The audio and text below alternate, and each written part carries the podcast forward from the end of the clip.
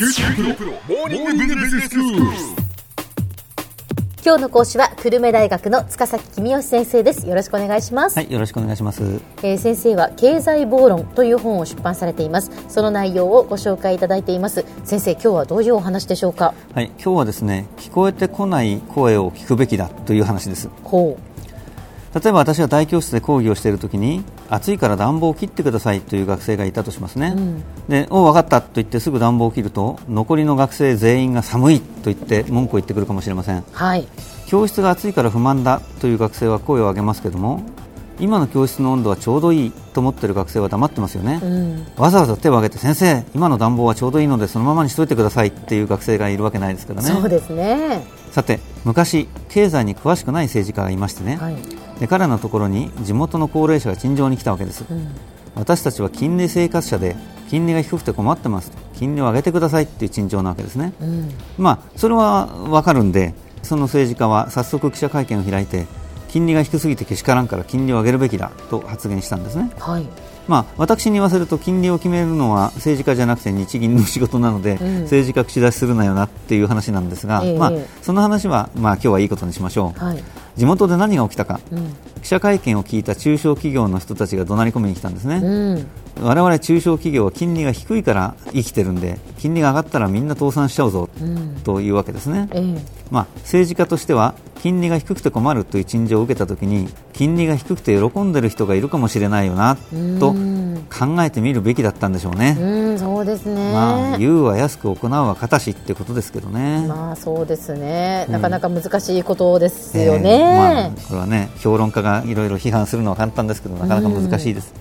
さてお客様から苦情を聞いて製品の改良に生かそうっていう企業多いですよね。はい。これもやっぱり気をつけなきゃいけないことがあります。はい。それは製品を買わなかった人の不満っていうのは耳に入ってこないってことです。うん。お宅の製品買ったらすぐ壊れたぞって苦情はあいっぱい来ますよね、ええでそういう苦情ばっかり聞かされてるとそうかもっと頑丈な製品を作らなきゃいかんなと。頑丈な製品を作ります、うん。でも実はその企業の製品は重たくてデザインが悪いからライバルの製品を買ってるというお客さんもたくさんいるわけですね。ほそういうお客さんの声が聞こえてこないので企業はますます頑丈なものを作って製品が重くなったりデザインが悪くなったりしてますます売れなくなるってこともあるわけです。ううん。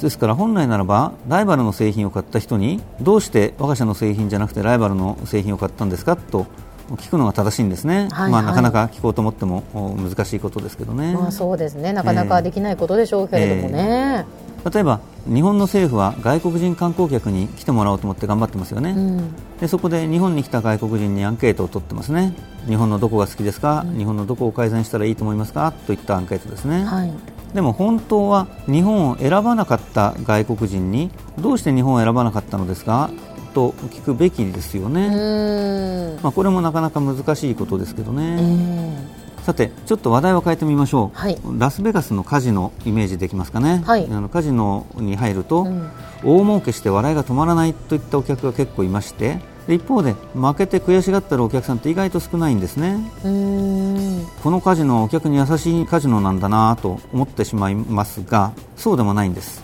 そうなんですか、ええ。例えばですね朝から1000人のお客が来てそのうち990人はもう負けちゃったんで、えー店を出てった。ほで勝った10人だけがお店に残ってるうん。という場合が結構多いんですね、うはいはい。ですから私がそういう店に入ると店の中には朝から来店した1000人の中でたまたま勝った10人だけが残ってる。うん。すで、に帰っちゃった990人については姿が見えませんから、うん勝った10人だけを見てこの店はお客に優しい店だなって、うん。自分でもきっとおやれば儲かるなと思って、うん。991人目の負け客になるという可能性が高いということですね。ですね。まあ、カジノでお小遣いを吸っちゃうぐらいならいいんですけども気をつけないと学生が人生を間違える可能性があるんでこれは、あ本当に学生にはいつも言ってるんですけども、はい自分で会社作って成功した人って俺は会社作って金持ちになったぞ。サラリーマンなんてバカバカしいぞ。学生諸君も会社を作って俺みたいな大金持ちになろうという演説する人結構いるんですよね、うん。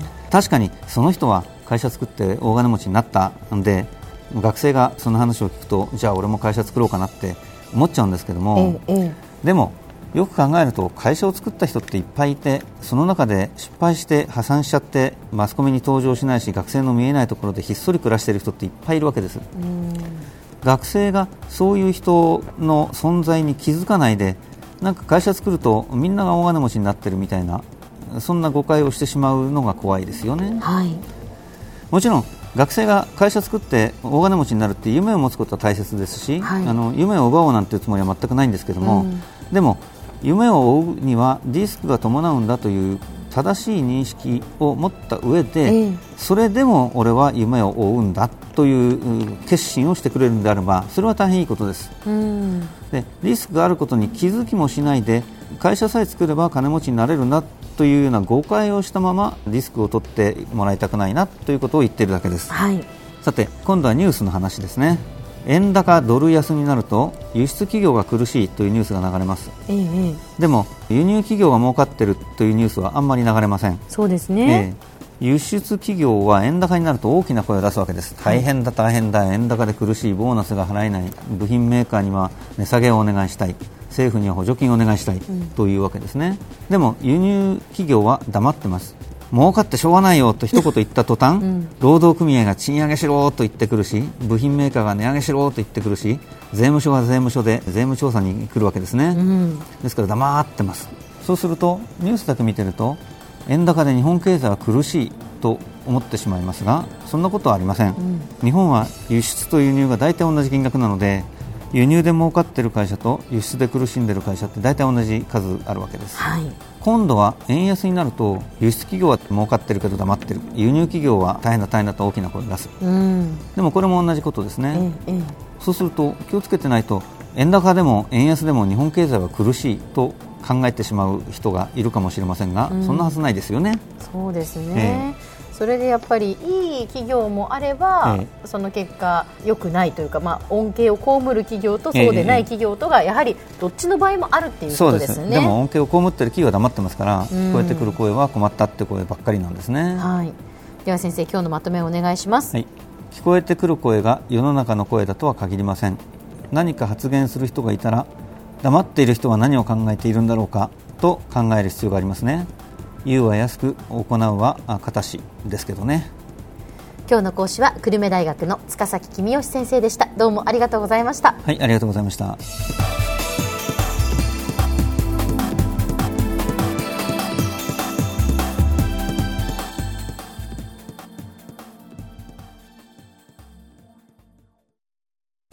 QT プロは通信ネットワーク、セキュリティ、クラウドなど QT ネットがお届けする ICT サービスです